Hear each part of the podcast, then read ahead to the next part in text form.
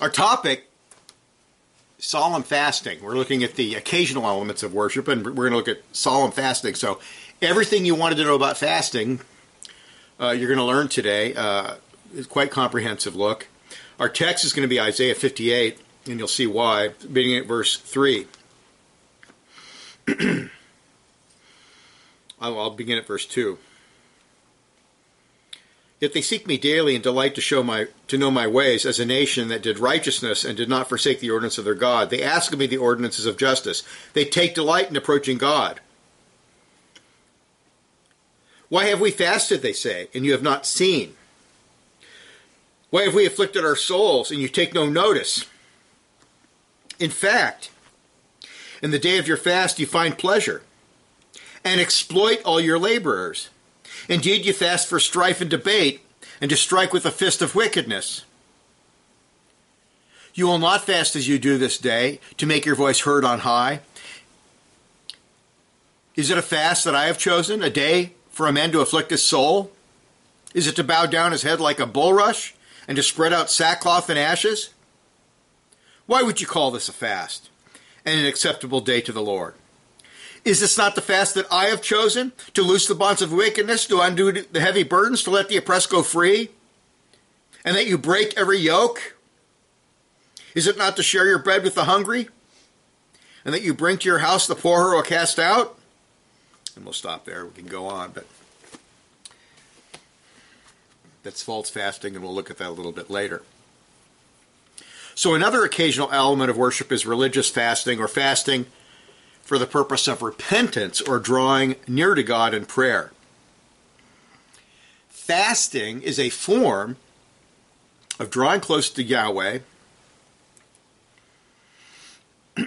As a form of drawing close to Yahweh is rare in our day among evangelicals, well, even Reformed churches, perhaps due to the great abuses of fasting, often connected to asceticism in the papal church. In order to define biblical fasting and understand its purpose and importance, we need to examine a number of areas related to this topic. First, we need to know what biblical fasting is not. And I only bring up this point briefly because of the popularity of certain charismatic authors and such that have made a whole industry out of so called biblical fasting for health reasons. Solemn fasting for sanctification purposes not related at all to seeking physical health benefits such as losing weight or cleansing the body of toxins.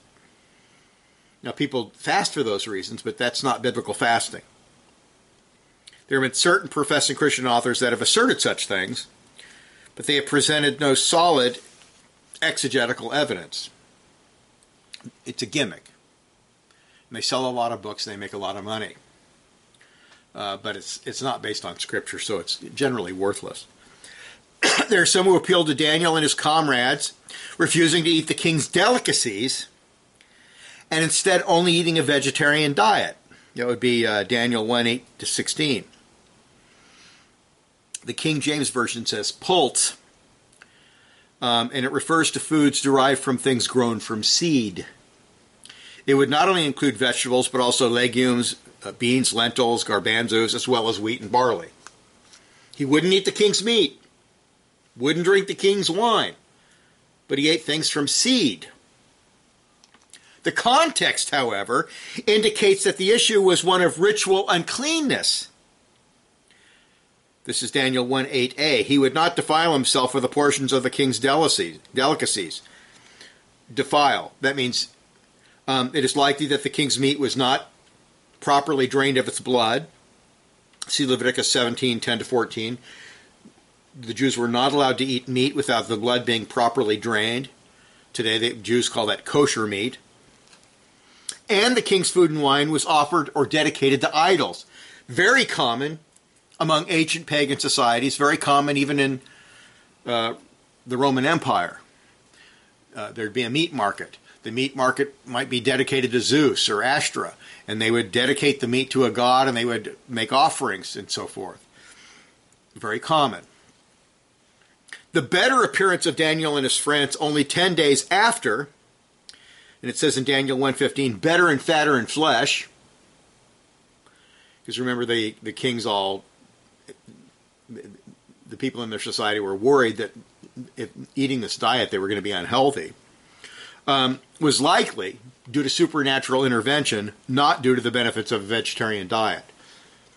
For someone to eat seeds and and things from plants and look better in only 10 days uh, is probably miraculous.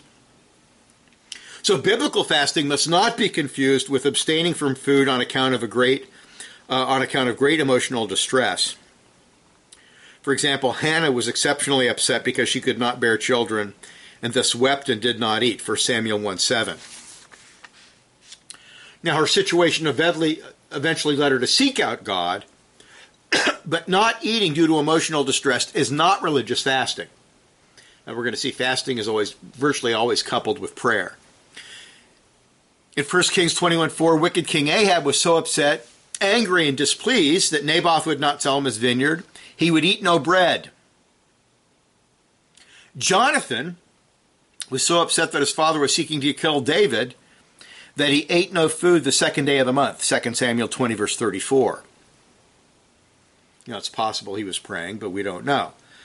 Fasting could accompany great sorrow. David refused to eat for a whole day upon the death of Abner, 2 Samuel 3.35.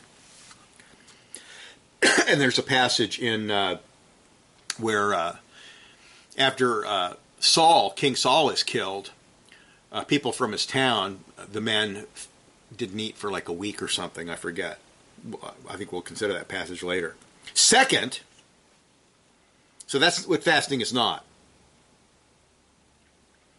Second, we would do well to understand the appropriate occasions for religious fasting from historical examples in Scripture. Okay, fasting is only commanded uh, related to the Day of Atonement. We'll look at that in a moment. So, really, the only way to really learn about fasting is to look at historical examples. Number one, the most common occasion for fasting was during confessions of sin and times of repentance. Let me read some passages. Nehemiah 9 1 to 3 says this Now on the 24th day of this month, the children of Israel were assembled with fasting, in sackcloth, and with dust on their heads. then those of the Israelite lineage separated themselves from all foreigners. And they stood and confessed their sins and the iniquities of their fathers. And they stood up in their place and read from the book of the law of the Lord their God for one fourth of the day and for another fourth, they confessed and worshiped the Lord their God.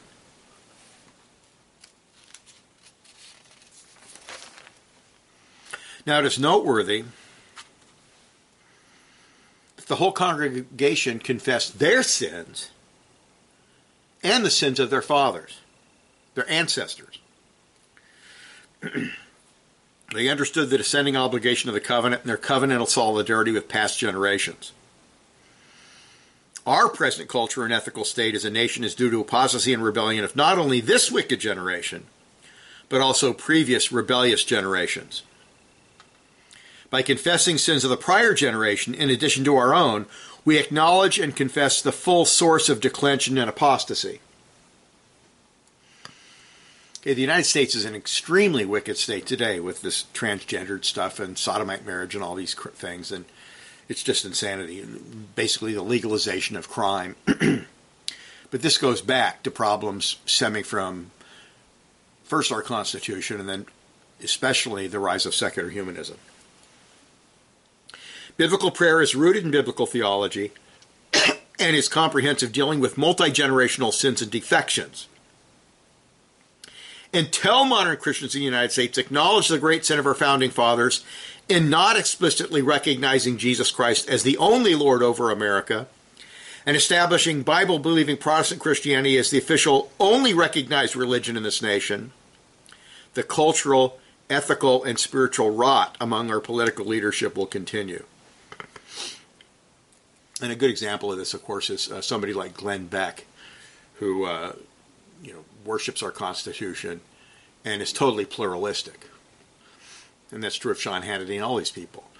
It's idolatry. I, if you practice idolatry and you condone idolatry, you're going to have serious problems. and that's the problem with our Constitution. In Joel 2:12 to 13, God commands repentance with fasting.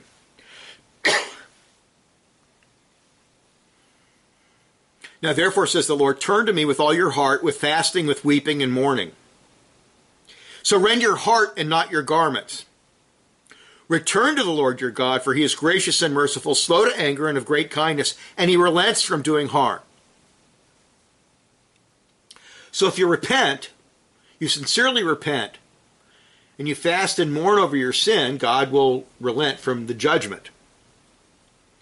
Daniel fasted when he confessed Israel's sins and prayed for the covenant people to acknowledge their sin. This is Daniel 9 2 to 7.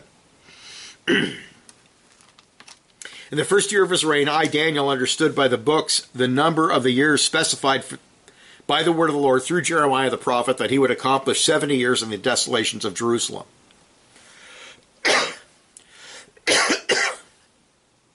then I set my face toward the Lord God to make request by prayer and supplications with fasting, sackcloth, and ashes.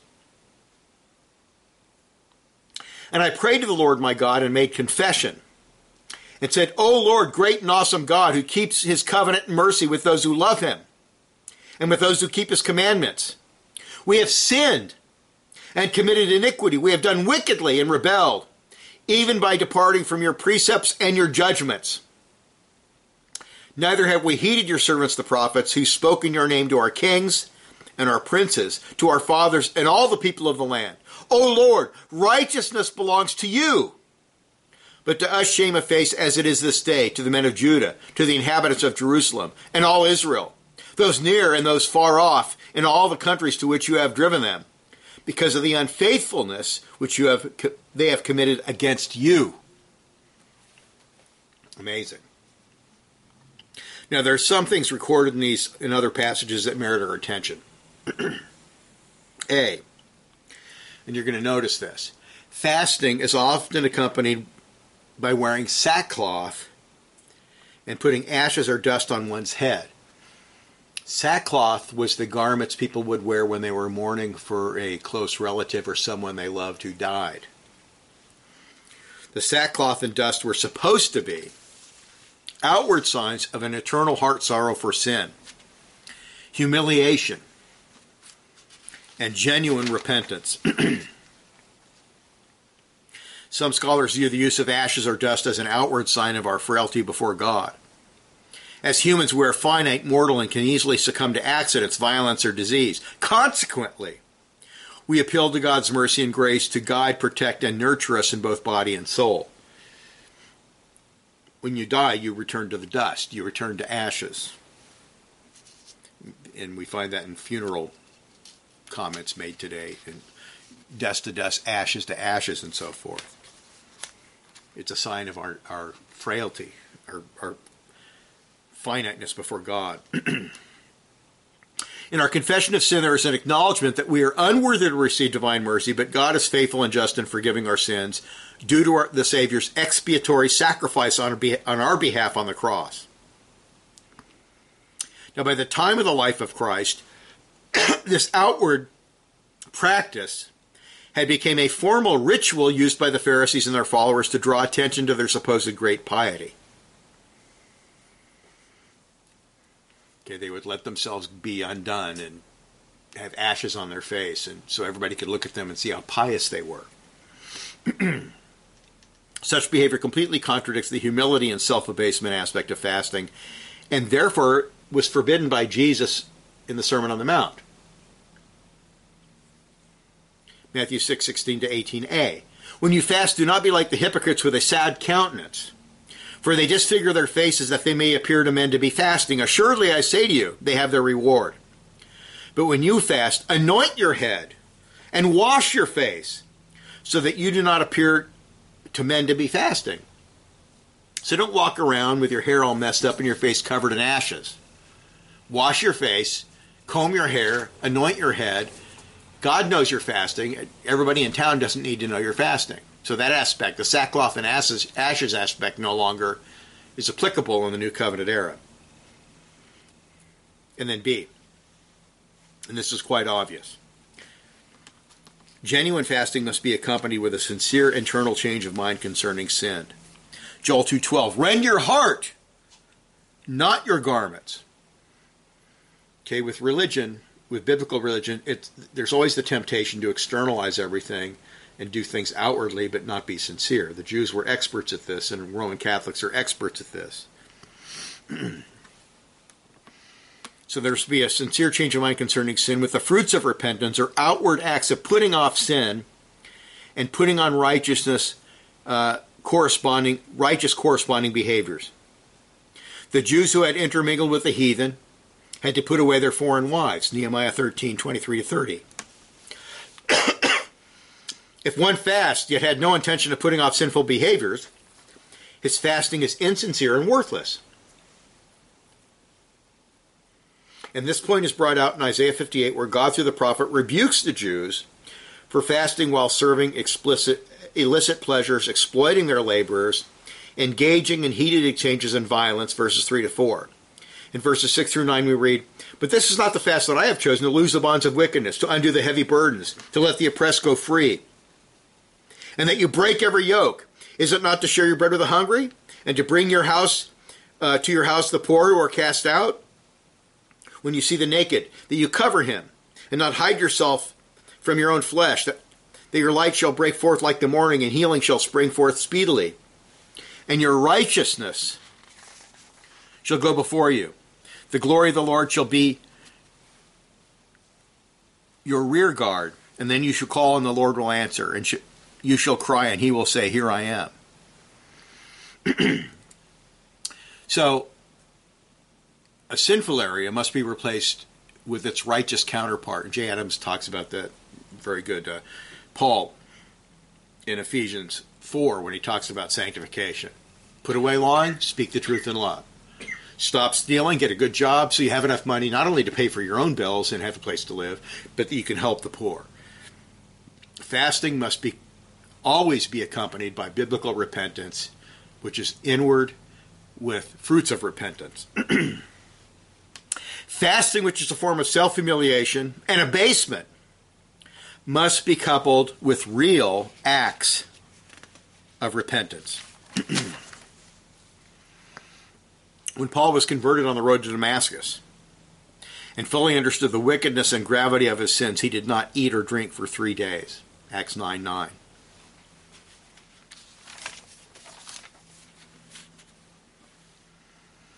And the passage to memorize, I think everybody should memorize this passage. It's wonderful. Proverbs twenty eight thirteen.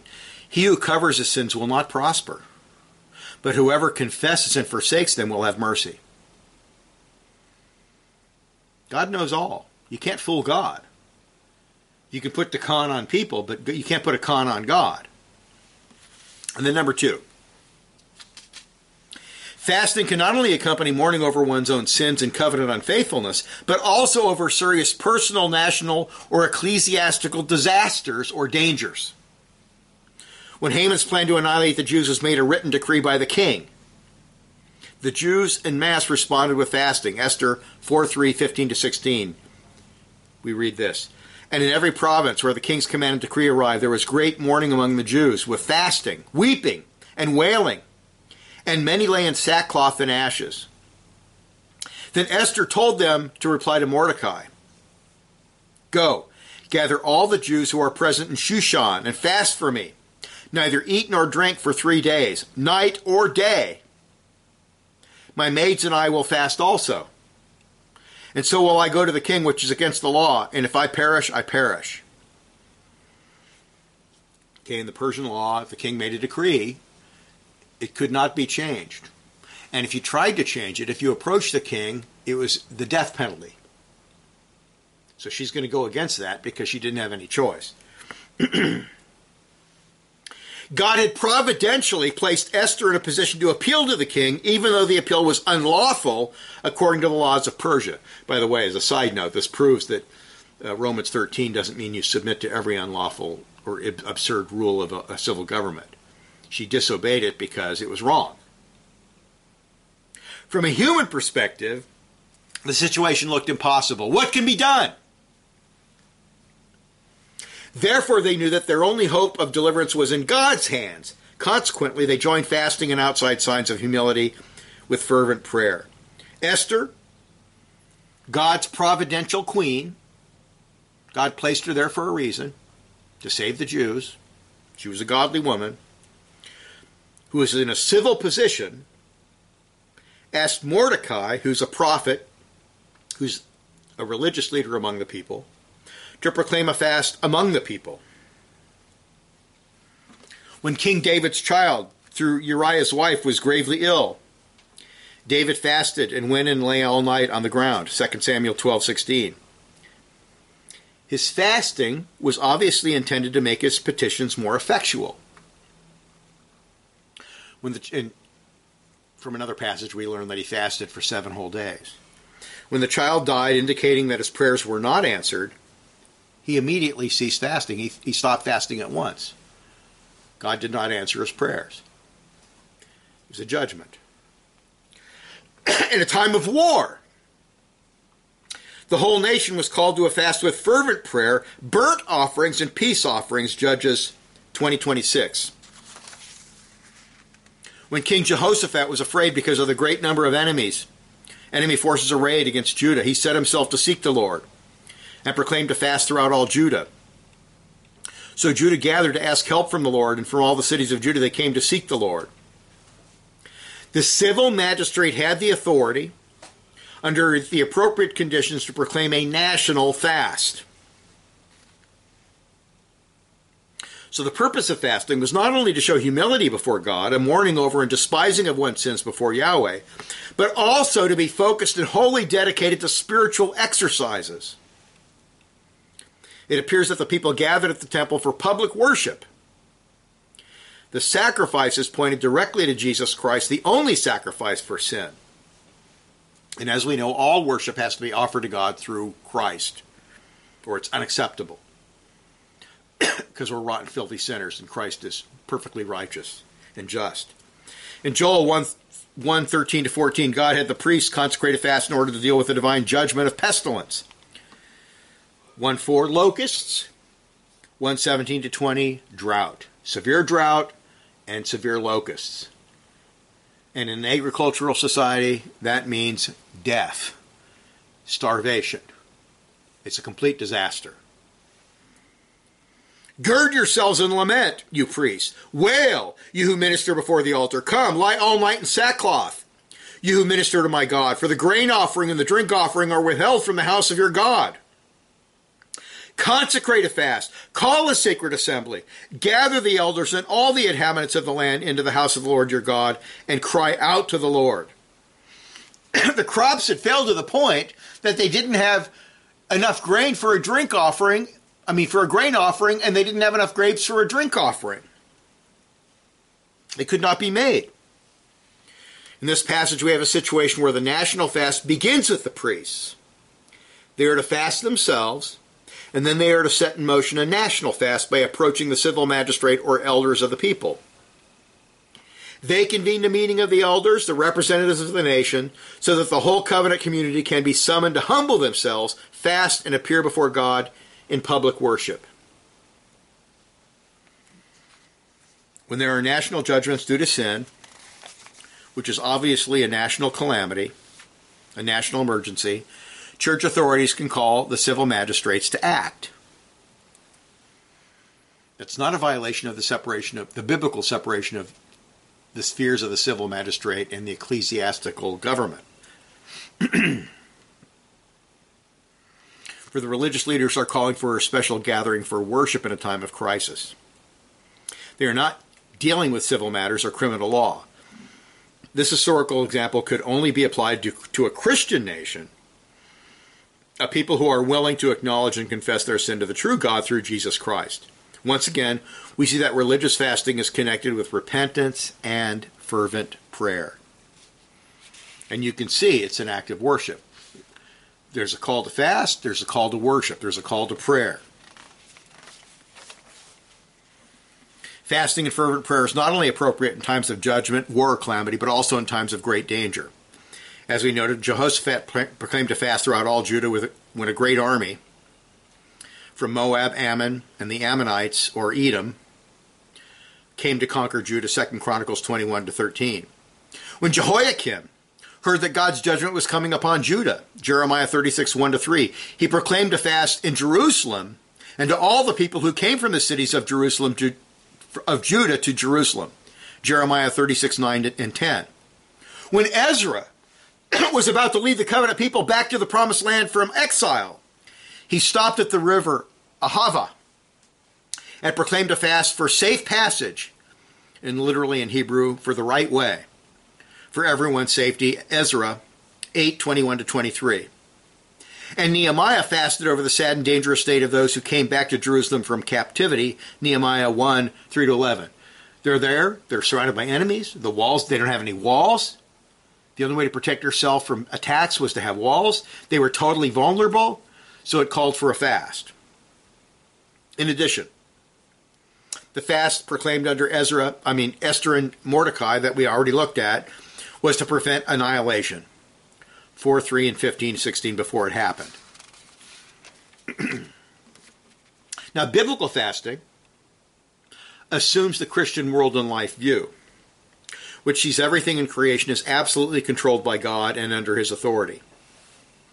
Secular humanism, or atheistic naturalism, posits a chance universe where there are no fixed ethics and there can be no judgment against sin.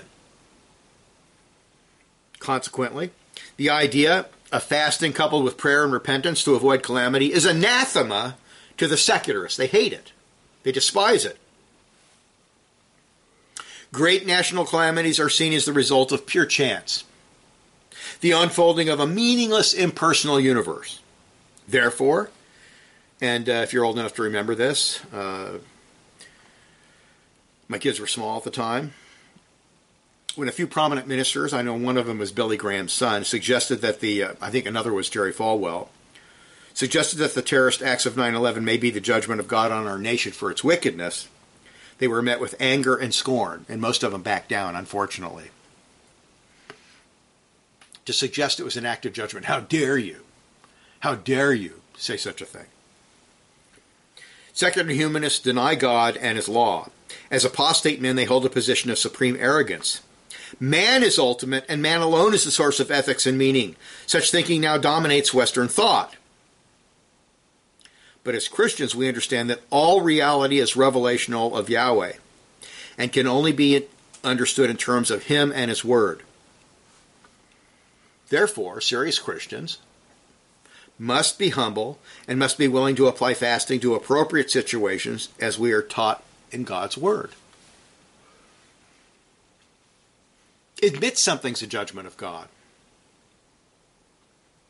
and do the appropriate thing. Now, that's not going to happen in our society and you read the book of Revelation, the people who worship the beast, who worship the civil government as God, uh, when the judgments fall, they don't repent. They become even more self deceived and more foolish. Number three, and this is critical the only annual, that is repeating, regular day of fasting authorized in the Old Testament was associated with the Day of Atonement. And this is from Leviticus 16 29 to 30.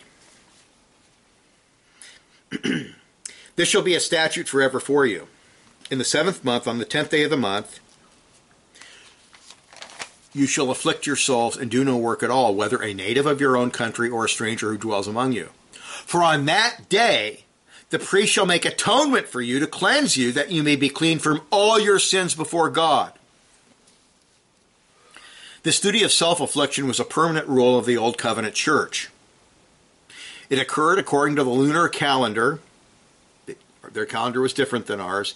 It would always fall in either late September or the early part of October. The expression afflict your souls is rare in Scripture, yet it is crucial in understanding biblical fasting. It is found in Leviticus 23, 27, and 32, Numbers 29, 7 regarding the Day of Atonement, Isaiah 58 3, where it is associated with fasting very clearly, that we, we read, Psalm 35 13, where it is connected to fasting again, mourning or sorrow, self examination, and prayer. The phrase, inna, rifez, nephesh, expresses the withholding of all food from one's soul. Nephesh, uh, King James Version in verses 29 to 31, afflict your souls, translated as afflict your souls. That is, the principle of life that constitutes one as a person and enables one to act. Such abstinence, as it were, exerts pressure on the soul. And it's from the Qal form of ina, which means to be bowed down, which causes it to suffer in a certain way. This intensifies a person's awareness that he has not acted in accordance with the Lord's demands, and that he stands in need of atonement for having fallen short in his manner of life. Because the word fast is not directly used. But all the Jewish interpreters and all the Christian interpreters interpret affliction of souls as referring to fasting. Now, and we saw it's associated with fasting both in Isaiah 58 and Psalm 35. And then we know that, we know that that's how the Jews interpret it. The self affliction of believers. Well, the fact that the Day of Atonement is the only commanded that is it's it's not an occasional day. It's not it's not it's not voluntary. It's involuntary. Day of fasting is significant.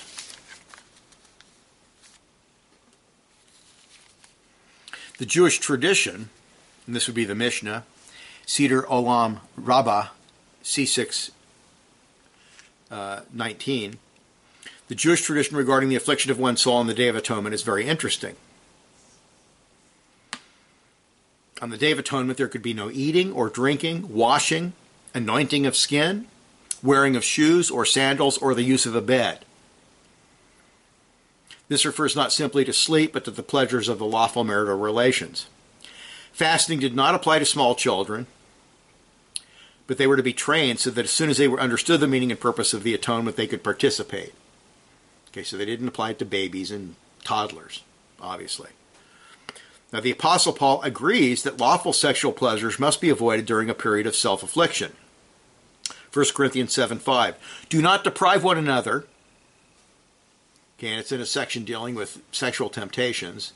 And his, his, the solution to sexual temptations is to get married and have sex with either your wife or husband. Um, not deprive one another except consent for a time with consent for a time, that is, both have to agree, that you may give yourselves to fasting and prayer. So the only time there should be an agreement not to do it is during fasting and prayer. So he teaches that normal marital sexual relations must be maintained except when there is a mutual agreement to set aside a time for fasting and prayer. Now, prayer by itself is not hindered by normal marital relations. You can have that every day and you can pray every day, obviously but it is inconsistent with the affliction of one's soul, which is the purpose of fasting. Now, this teaching must not be confused with Neoplatonism or Romanist concepts of asceticism and slavery. I mean, uh, celibacy, where the Romanists thought that abstaining from sex was the the best thing for man, and they taught the priest should not get married, and nuns and people take a vow of celibacy.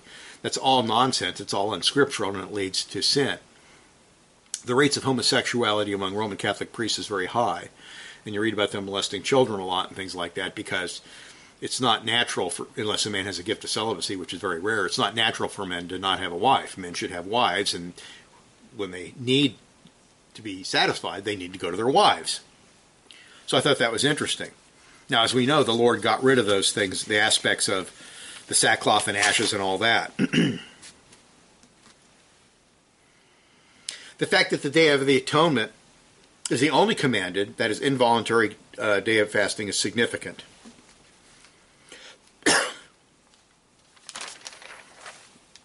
Prior to the destruction of the temple in AD 70, the Jews viewed fasting as something allied with blood sacrifice. And we saw many passages where it was tied to public worship at the temple, which involved sacrifices, which pointed to Christ. With the end of the sacrificial system, the Pharisaical work salvation concept of the Old Testament became even more pronounced, and fasting was held to be expiatory.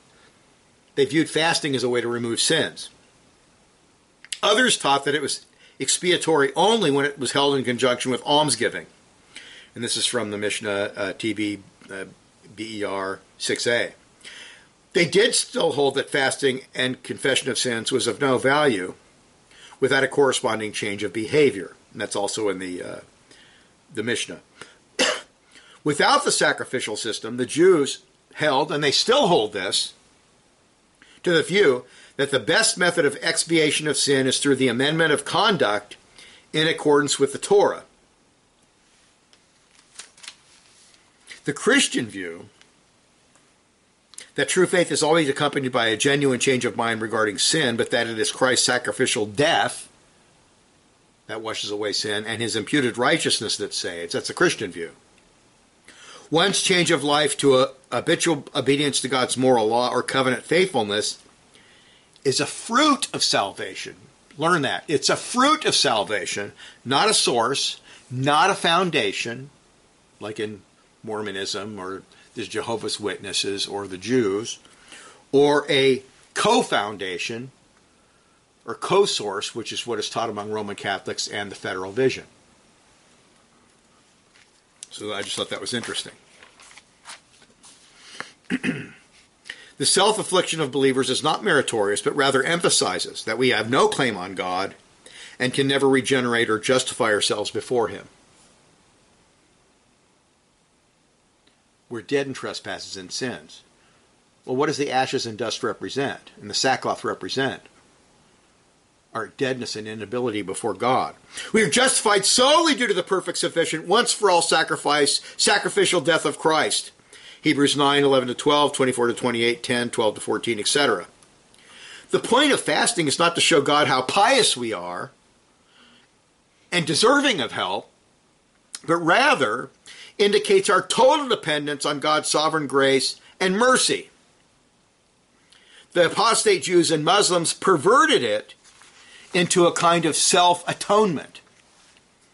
And the Muslims, especially the ones in Iran, they go so far, the, uh, the Shiites, they, they not only fast, but they make whips and they afflict their bodies with whips like Roman Catholic monks in the Middle Ages until they draw blood from their backs.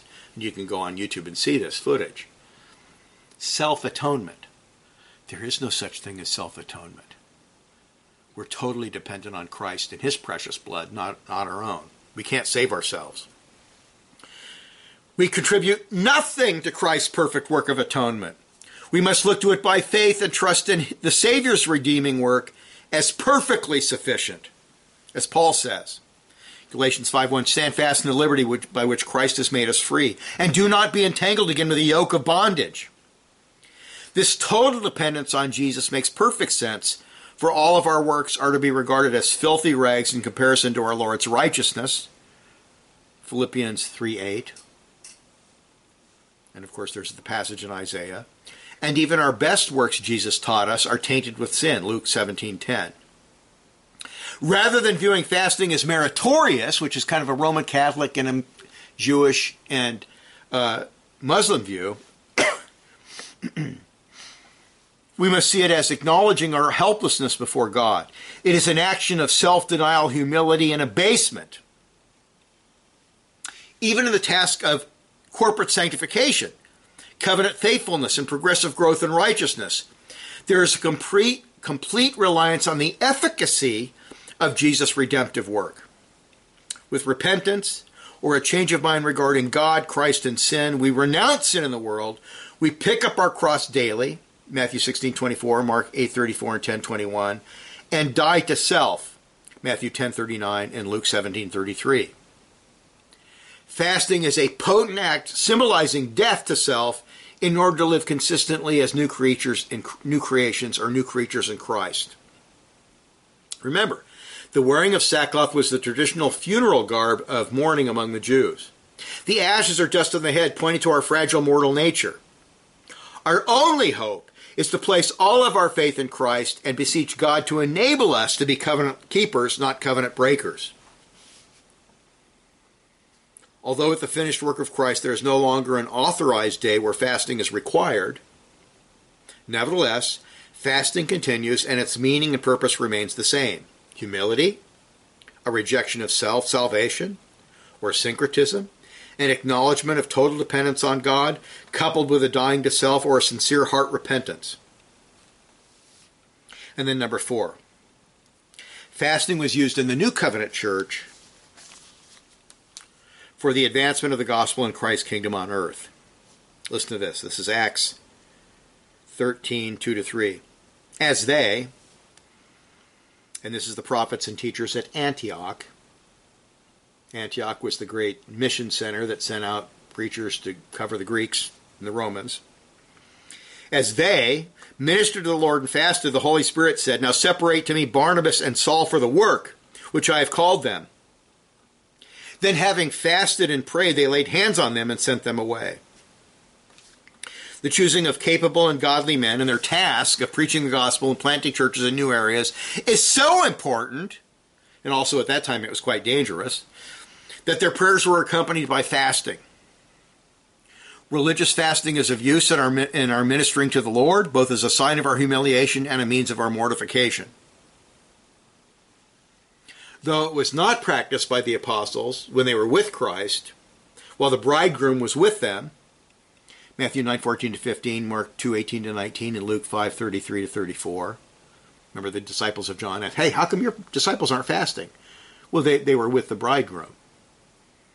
Once Christ departed to heaven, then they began fasting quite a bit. Yet after the bridegroom was taken away, they abounded in it, as those who had well learned to deny themselves and to endure hardness. Fasting with prayer and worship is wise prior to any crucial kingdom work by the church.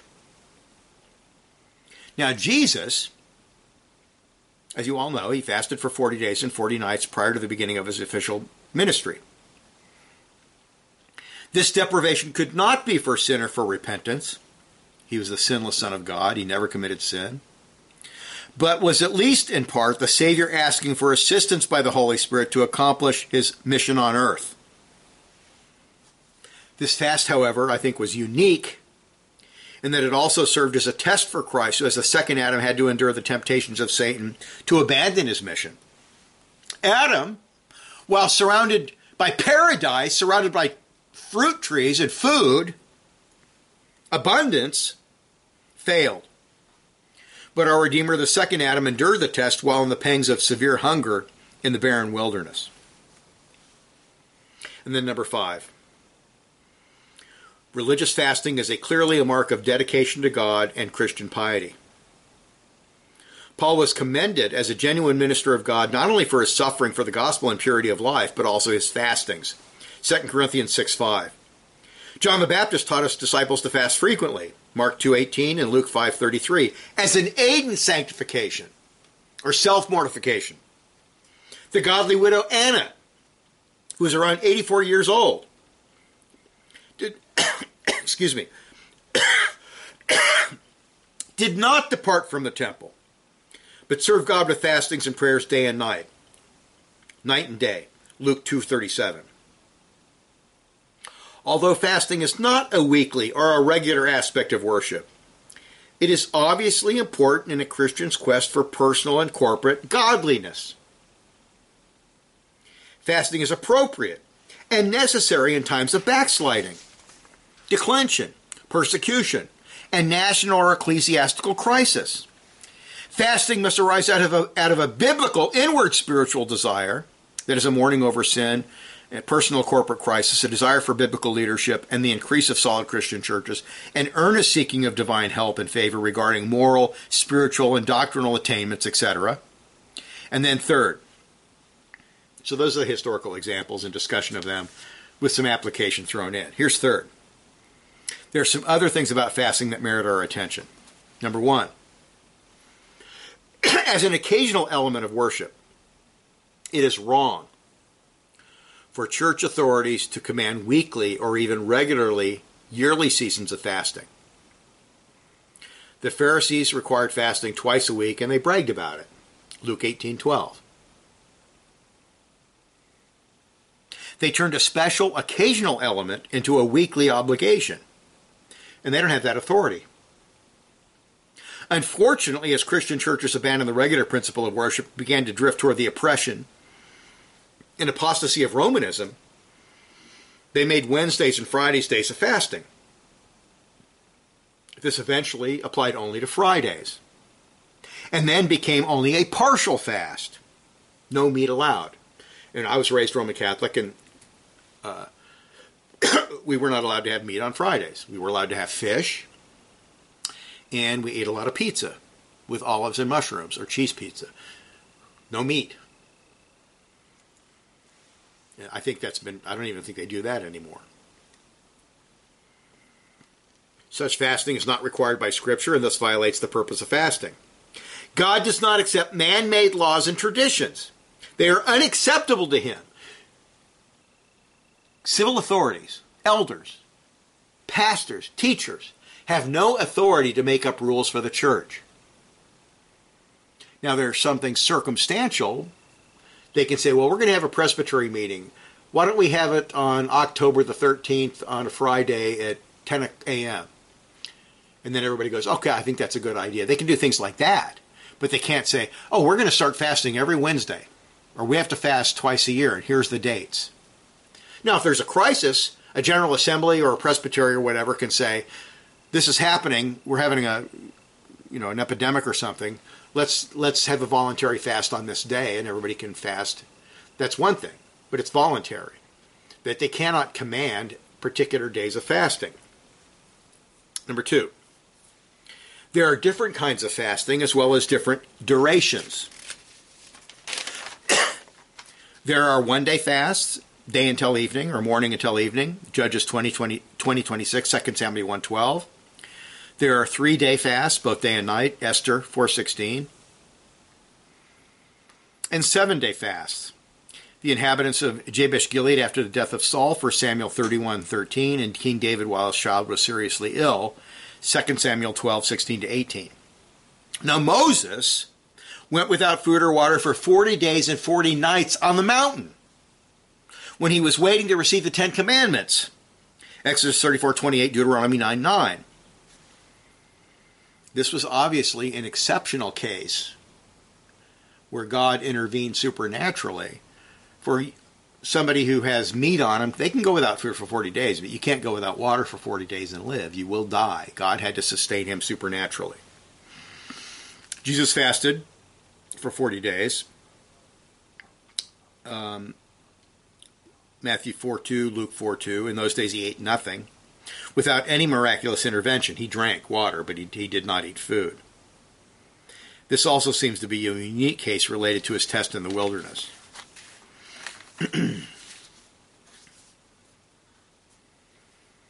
In extreme cases of fasting, one does not partake of either food or water. But those are no at the very those are not that long. This kind of fasting is for severe situations, can only be for short periods of time. For a while, we can go many days without food. We can go only a very short time without water. While it is true, as we noted, that Moses went without food and water for 40 days, as we noted, that was a supernatural thing of God. He was upheld by the miraculous power of God. And then number three, and this is critical fasting is virtually always associated with prayer and often assumes that a deeper covenant relationship with God is being sought. Fasting and prayer go together. If the fasting and prayer is not related to great danger or a crisis like war, famine, or pestilence, it is usually connected to repentance and a confession of sin, and we saw that.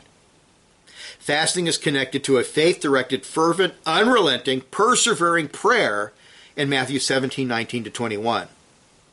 And the disciples came to Jesus privately and said, Why could we not cast it out? So Jesus said to them, because of your unbelief. For surely I say to you, if you have faith as a mustard seed, you will say to this mountain, Move from here to there, and it will move. And nothing shall be impossible for you. However, this kind does not go out except by prayer and fasting. Biblical faith implies a complete trust and dependence upon God. The disciples did not have the faith to draw on God's power in this difficult case. And if you read the context, it was a very difficult case of demon possession. The solution was to fast and pray and draw near to God and thus depend solely upon Him and His infinite power. Fasting doesn't give you any more power. All the power comes from God. The point is, is for them to increase their faith. The self-denial of fasting is to be used to help our intercession and petitions to God. Fasting helps us understand our weaknesses and inability. It serves to cast us before God's throne as helpless beggars in the dust. Fasting is of use to put an edge upon prayer. It is an evidence and instance of humiliation, which is necessary in prayer and is a means of mortifying some corrupt habits and of disposing the body to serve the soul in prayer. Remember, we're not saved by faith, we're saved through faith. It's instrumental. Even a weak faith can save before Christ is the Savior. We're saved by Christ, we're not saved by our faith.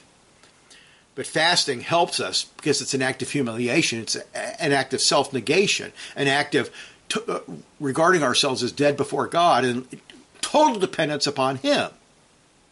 Once again, it's not meritorious. It's not look at me fasting, I'm great, answer my prayers. It's self abasement, Lord, I'm depending totally and solely upon you. For those difficult areas, fervent prayer coupled with diligent self mortification is often necessary.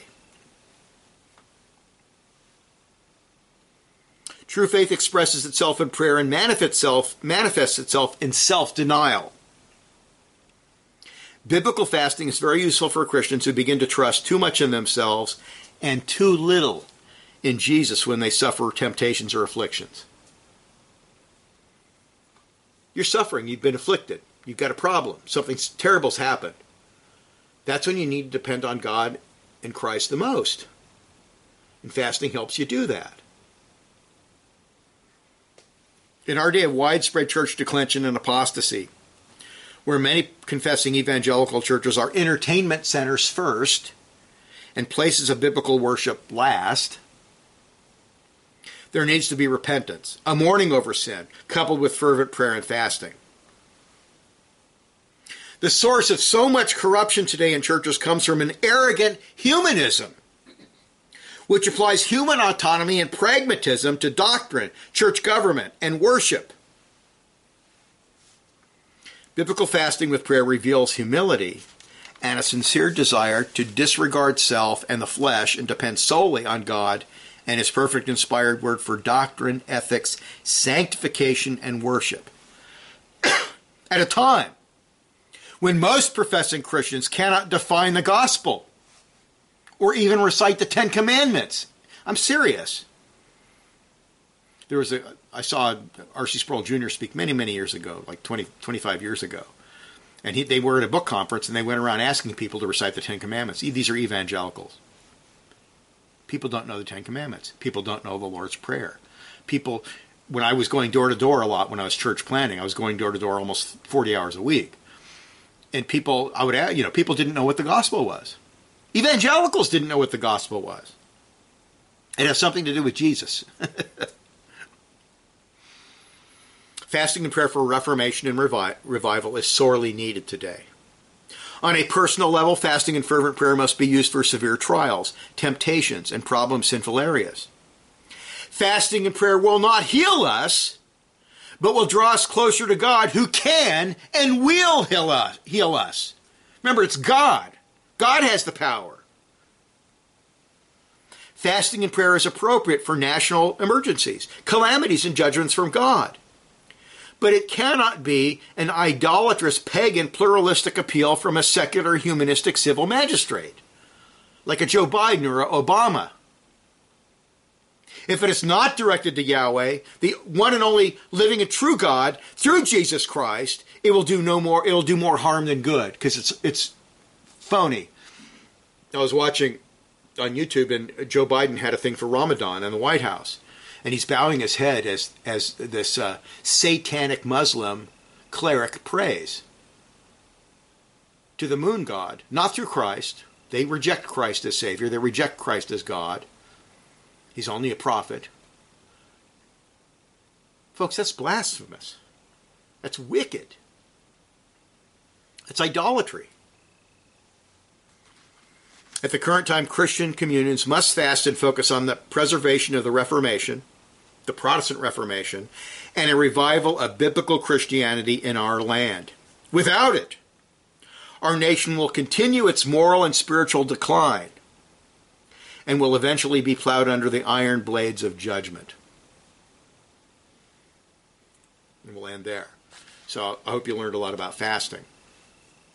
Very important topic, a very neglected topic. I've never been in a church that called for a day of fasting ever. I've never been in. I've been in the OPC, the PCA, and the RPCNA, and a, and a few micro denominations. I've never been in a denomination that called for a day of fasting. Now, the old Covenanters uh, would call for this. The, the, general, the synod would call for a day of fasting uh, to confess sins and so forth. That was that was pretty common. It would happen, you know, yearly. Uh, it would not be a set thing that they had to do, but it would be a voluntary thing. But we don't see that today. Yet we need it today more than ever. So meditate on fasting, biblical fasting. Meditate on it and use it when you need to at the appropriate times. Let us pray. Father, we thank you, Lord, for this occasional element of worship. Let us not neglect it. Let us study it. Let us learn from it and use it appropriately. For we are sinners saved solely by your dear Son, Jesus Christ. We are in need of your salvation. We depend not on ourselves. We are as dust in your sight. It is Christ who is righteous. It is Christ who has removed our sins. So we thank you for that, Lord. Help us. In Jesus' name, amen.